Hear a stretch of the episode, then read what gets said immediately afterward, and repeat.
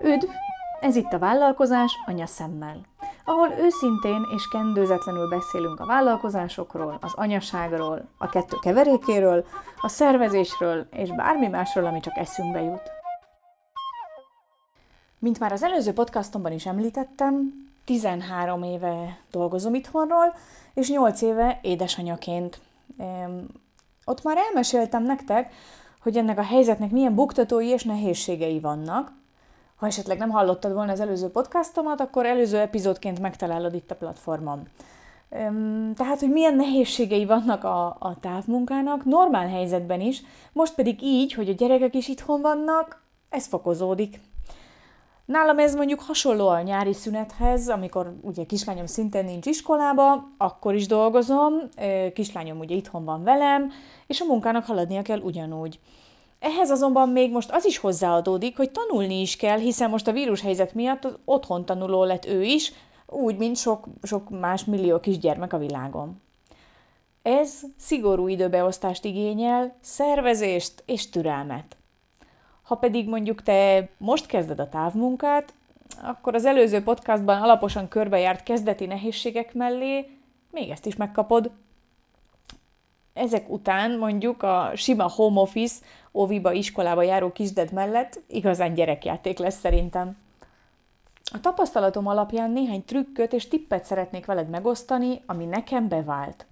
Természetesen fontos, hogy kitapasztald neked mi a jó ezek közül, hogy melyik segít, melyik nem, hogy kialakítsd a saját rendszeredet. Azt, ami neked, a családodnak is megfelelő, hiszen ez függ a cégettől, a munkaköröttől, a gyermekeid korától, kell-e velük tanulni, vagy sem, hogy a párod is otthon van-e, ő is home office-ban dolgozik esetleg, vagy te vagy egyedül a gyerekekkel. Nem hiszek, őszintén ezt most már előre bocsátom, én nem hiszek az ilyen csináld ezt, csináld azt listákban, hiszen minden ember, körülmény és család más. Én inkább abban hiszek, hogy tegyük fel a megfelelő kérdéseket, amik segítségével kialakíthatod a saját rendszeredet. Ebben szeretnék most segíteni, amennyire tudok, a tapasztalatom alapján. Az első ilyen kérdés rögtön a munkakörnyezet megteremtése. Mi kell nekem ahhoz, hogy otthon is értékelhető, hatékony munkát tudjak végezni? És erre csak egy válasz van, tapasztald ki. De neked kell kitapasztalni. De mondjuk ez lenne, azt gondolom, a listámon az első. A munkakörnyezet megteremtése. Ez talán nem is hangzik olyan fontosnak, olyan, de hát előveszem a számítógépemet, és akkor dolgozom. Mm, igen, de sokan, nagyon sokan mesélik nekem azt, hogy azzal a helyzettel találkoznak, hogy otthonról dolgoznak, kinyitják a számítógépet, és úgy telik az idő. Persze ez az irodában is megtörténik, ebből biztos vagyok, de, de, de ugye otthon, amikor otthon vagy, és csinálhatnál más dolgot, és addig kell ott ülni, amíg ezt a munkát el nem végezted, akkor ez igenis időpocsékolás. És ilyenkor jön az, hogy nincs meg a megfelelő munkakörnyezet, nem tudsz koncentrálni, mert esetleg a kanapén ülsz, térdeden a számítógép, és valahogy nem tudsz figyelni, kinézel az ablakon, ide figyelsz, oda figyelsz, mert nincs meg a koncentrálást elősegítő munkakörnyezet. Ez normál helyzetben sem egyszerű feladat, hogy megteremtsd ezt. Ki kell tapasztalni, mi az a szükséges minimum, ami neked ahhoz kell, hogy hatékonyan és gyorsan el tud végezni a feladataidat. Ez így van akkor is, ha gyermekeid vannak, de ha nincsenek, akkor is. Van, aki pizsamában képes lenyomni egy egész napot, van, akinek kell a reggeli készülődés és a leülök dolgozni szitu, amikor úgy elhatárolódik, hogy most akkor leültem dolgozni. Ez olyan, gondolom, mint amikor megérkezel az irodába, onnantól kezdve dolgozol. Az elején, ha javasolnom kellene valamit, akkor azt javasolnám, hogy csinálj mindent hasonlóan, mint az irodában, amíg ki nem alakul a saját otthoni rendszered. A másik kérdés a munkafeltételek során, most itt a technikai feltételekről nem beszélek, mert ez egy másik téma, de ahogyha az otthoni munkakörülményekről beszélünk, akkor a másik kérdés, amiről beszélni kell, az, hogy hol dolgozol. Van esetleg egy dolgozósarkod, vagy, vagy egy munkára kijelölt kis, kis sarok, asztalficak, bármilyen hely. Én ezt javasolnám mindenképpen, hiszen így könnyebb neked is, és a gyerekeknek is megérteni, hogy van egy fizikai határ, ahol anya dolgozik, és mondjuk a anya otthonban között, két, két állapot között. Ha látják, hogy te leülsz az X nem tudom melyik asztalhoz, vagy oda, és körülveszed magad papírokkal, számítógéppel, akkor az látszik, és egy idő után ő is megszokják, hogy te akkor dolgozol. Ennek van egy, egy és nem mondjuk sorozatot nézel, tehát hogy nem ugyanaz, nem ugyanabban a pozícióban, nem ugyanúgy nézel ki, mint amikor csak pihensz mondjuk a kanapén. De én azt gondolom, hogy ez a gyerekeknek is fontos, de, de szerintem általában a felnőttek nagy részének is. Kislányom csecsemő volt, amikor az online vállalkozásunkat alapítottuk, és tapasztalatból mondhatom, hogy a gyerekek egészen picik korban is képesek megérteni a különbséget. Érzékelni, hogy ha anya ott ül, akkor úgymond nincs itt. Hm? Valahol ezt úgy ők megértik, hogy akkor persze jó, a kortól is függ, hogy mennyire, természetesen egy két hónapos csecsemő ezt nem fogja megérteni, de ha ebben nőnek föl, akkor egy idő után meg fogják érteni, hogy te akkor ott dolgozol. Aztán persze változik az idő hosszúsága, amit hagynak mondjuk munkával eltölteni, ez is tény. Egy kis két éves talán, ha negyed órát kibír, egy nyolc éves egy pár órát, úgy, hogy látja, hogy te dolgozol ott. A másik ilyen nagyon fontos kérdés az az időbeosztás. Az előző podcastban már volt szó az időzsonglőr vállalkozó anyukákról, nos, üdvözlet a klubban, mert egy néhány hónap után, tapasztalatból mondom, ez, ez így van, ki fog alakulni. Főleg a mostani helyzetben nagyon fontos az időbeosztás, mert így mindenki pontosan tudja, mikor mi következik, mikor ki mit fog csinálni, neked is nélkülözhetetlen ez ahhoz, hogy ne ússzon el a nap, és azt vedd észre, hogy elapróztad, és valahogy semmit sem tudtál elvégezni, befejezni, és azt gondolom, hogy a gyerekeknek különösen fontos ez a kapaszkodó. Hogy tudják, hogy például a közös reggeli után, most csak egy példát mondok, a közös reggeli után egy kicsit egyedül kell játszani, az szokott következni, aztán majd utána kimegyünk a kertbe, akkor megint együtt vagyunk egy kicsit, míg anya mondjuk az asztaltól figyel minket, de nem vesz részt a játékban. Tehát van egy ilyen sorrend, és ezt egy idő után, ugyanúgy, ahogy az oviban és a bölcsiben is van egy bizonyos rendszer, ők ezt megtanulják. Ha ezek ismétlődnek nap mint nap, akkor ez egy, ez egy rendszert, egy biztonságot ad nekik. Nálunk a jelenlegi karantén helyzet szerint két felnőtt dolgozik home office-ban, és egy kisiskolásnak kell a szórakozás és a tanulás időszakát valahogy beilleszteni a napba. Gondolhatjátok, hogy nagyon be van osztva az időnk, hogy mindenre jusson, hogy mindenki megtalálja azokat az időpontokat, amikor elvégzi a feladatát. Az időbeosztáshoz tartozik hozzá, legalábbis a saját tapasztalatom alapján, illetve az alapján, amit más vállalkozó édesanyákkal beszélgettünk erről a témáról. Hogy attól függően, hogy bagoly típus vagy pacsirta típus vagy-e, vagy hajnalban kelsz végül, vagy késő éjszakáig dolgozol. Mert kisgyermek, hogyha kisgyermek van otthon, akkor ezek azok az időszakok, amikor haladni lehet a koncentrációt igénylő feladatokkal. Ekkor senki sem zavar meg, senki sem kiabál bele. Én például hajnalban kelek, éjjel én nem, nem vagyok túl aktív, nekem nem fog az agyam, én olyankor nem tudok jókat kitalálni, én hajnalban szoktam kelni, így mire a családom felébred, mondjuk legalább már három munkaórát lenyomtam. Tudjátok, mennyi mindent képes elvégezni egy időzsonglór édesanyja három óra alatt? Koncentráltan, fókuszáltan, anyu, bekiabálások nélkül? Rengeteget. Magad is meglepődsz majd. Nálunk például a falon kint van a napi terv. Mindenki tudja, mihez tartsa magát, és igyekszünk ezt követni. Ez most a karantén ideje alatt különösen fontos. Talán furcsának tűnhet, hiszen a home office-ról mindenkinek pont az jut eszébe, hogy szabadság, és akkor dolgozol, amikor akarsz, de ha családod van, akkor ez nem így van. Ezt el kell fogadni. Nálunk mondjuk ez nyáron is így van, de most pedig abszolút.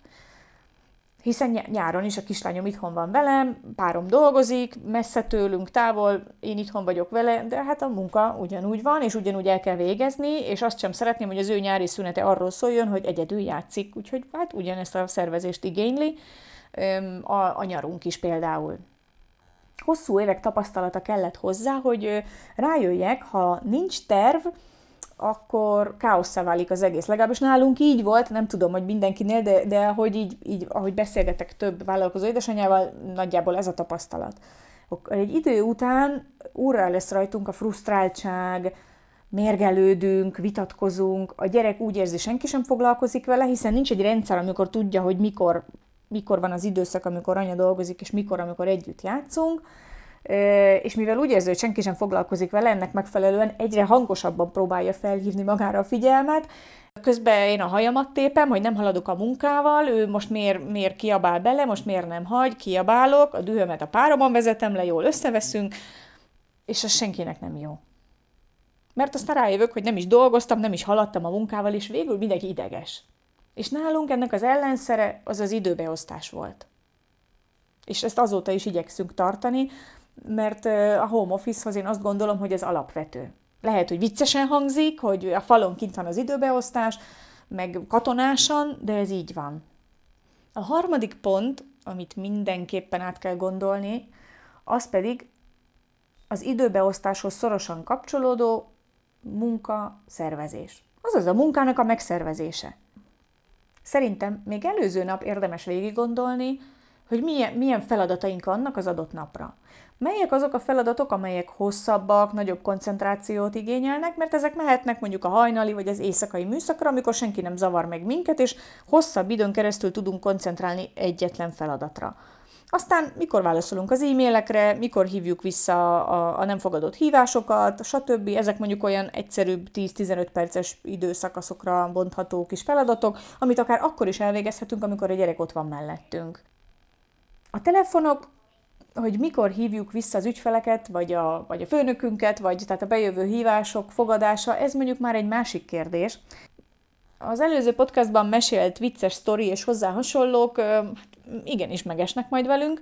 Próbáljuk szerintem összegyűjteni a telefonhívásokat, és egyszerre egy óra alatt mondjuk visszahívni mindenkit, ha csak nem halaszthatatlan a hívás. Bár azt gondolom, hogy mondjuk ebben a jelenlegi rendkívüli helyzetben nincs az a szőrös szívű ügyfél vagy főnök, aki mondjuk felróná nekünk, hogy csatazaj hallatszik a háttérből, amikor pont minket hív.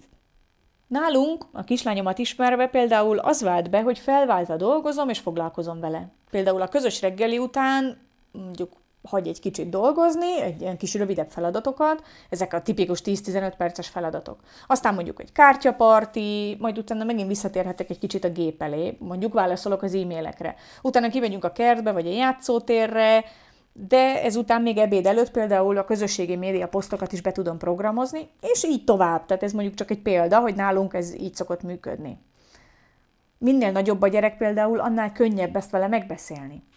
Persze igyekszünk úgy szervezni, hogy a délután szabad legyen, hiszen a hajnali, éjszakai műszakkal, ki mit szeret, és a napközbeni kis munkaszakaszokkal elég jól lehet haladni, ha pontosan be van osztva napra, hogy mit is kell csinálni. És akkor a munkaszervezés kapcsán még nem beszéltem arról, hogy kiabál a mosatlan a mosogatóból, hogy reggeli készülődés közben rád borul a szennyes. Ne, ne kezdj bele! Legalábbis az elején nem. Ha már hardcore otthonról dolgozó vagy, akkor hát, már a tapasztalat alapján beiktathatsz mondjuk tíz perces teregetést a napsütésben, miközben hallgatsz egy podcastot, vagy tanulsz valamit, mondjuk pihenés gyanánt, így a munkaidőbe. De az elején nem javasolnám, mert ez egyszerűen elmegy az idő. Elkezdesz teregetni, aztán rájössz, hogy mosogatni is kéne, aztán hú, már az ebédet is fel kéne tenni, és azt veszed észre, hogy délután négy óra van, és még egy betűt nem írtál, vagy, vagy semmivel nem haladtál. De persze, mint már beszéltünk róla az előző epizódban, ennek idő kell, mire kialakul. Nem várhatjuk el a kicsiktől sem, hogy az első naptól kezdve megértsék, hogy ha anya odaül az ahhoz, az asztalhoz, akkor dolgozik, és most egy kicsit várni kell. Ez hosszabb folyamat, mire kialakul. Aztán persze, ha ki is alakult, akkor vannak a jó napok és a nehezebb napok. Ez is csak hozzáállás kérdése, ha egy-egy nap nem tudunk haladni, mert mami tisze van a kicsinek, és mi állandóan velünk akar lenni, és, és folyamatosan igényli a társaságunkat, akkor engedjük el. Tegyük meg a minimum legszükségesebbet, és szervezzük át, és élvezzük ki, hogy mi igenis megtehetjük, hogy vele töltsük a napot és a délutánt. Ennyi előnye kell legyen a távmunkának, vagy a home office-nak. Ezt a szabadságot igenis adjuk meg magunknak. Tehát összefoglalva, mit javasolnék azoknak, akik most kezdik a home office-t, még a nehezített pályán, ráadásul, hogy még a gyerekek is otthon vannak. Munkafeltételek, fedezd fel neked, mire van szükséged, ahhoz, hogy hatékonyan tudjál dolgozni. Hogy kell-e íróasztal, kell-e zene, nem kell zene, pizsamában, felöltözve, otthoni ruhában, papucsban. Ha gyereked van, akkor pedig hogyan tudod eltenni mondjuk a papírokat úgy, hogy délután ne összefirkálva találd meg a legfontosabb szerződést, papírt, stb. Tehát ezeket mind ki kell alakítani. Utána jön az időbeosztás, ami szerintem kisgyermekkel létfontosságú, ennélkül én szerintem nem lehet hatékony munkát végezni otthonról. A nagyobb feladatok úgymond a csendes időszakokra, hajnal, éjszaka, délutáni alvás idejére, a kisebb egyszerű feladatok felosztva, amikor a gyerek is jelen van, ott van, és, és nem baj, ha megzavar, mert meg fog zavarni egyértelmű. És ezután pedig a munkaszervezés, lista a feladatokról, szétbontva kisebb, nagyobb feladatokra. Ez azért is fontos, mert mondjuk én, ha hajnalban leülök a gép elé, olyan félig alvó zombi állapotban, akkor nem biztos, hogy van agyam arra, hogy összeírjam, hogy mit is kell csinálnom. Ha nincs leírva konkrétan, hogy mivel kell kezdenem, akkor valószínűleg sokkal egyszerűbb visszafeküdni az ágyba, és majd, ó, majd, majd ráérek. Ha azt látom, hogy üres a, nap, a napom, hogy nincs odaírva a feladat, akkor nehéz rávenni magunkat, hogy hajnalban belekezdjünk a munkába. Nekem ez a három pillér az, ami segít abban, hogy a munka is haladjon, időm is legyen, és a kislányommal is tudjak foglalkozni. Igen, tudom, katonásan hangzik, de az elmúlt évek tapasztalata azt mutatta, hogy nekünk ez vált be. Így sikerült megteremteni az egyensúlyt, és ez a legfontosabb. Ti mit tennétek még hozzá? Szerintetek mi kell még ahhoz, hogy hatékonyan lehessen munkát végezni otthon? Köszönöm, hogy meghallgattatok. Hamarosan újra jelentkezem. Sziasztok! Vállalkozás anyaszemmel, ahol őszintén, szépítés nélkül beszélünk a vállalkozásokról, az anyaságról és a szervezésről. Ahol nem kötelező csak a szépet, a jót mutatni, a glamourt, hanem a nehézségeket is, hogy egymástól tanuljunk és együtt győzzük le őket. Vállalkozás anyaszemmel, Kis Judittal.